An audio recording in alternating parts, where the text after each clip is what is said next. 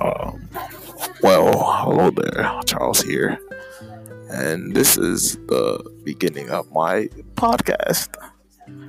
Tonight it is Monday, October on the date, but it's two seventeen, and I'm in world literature.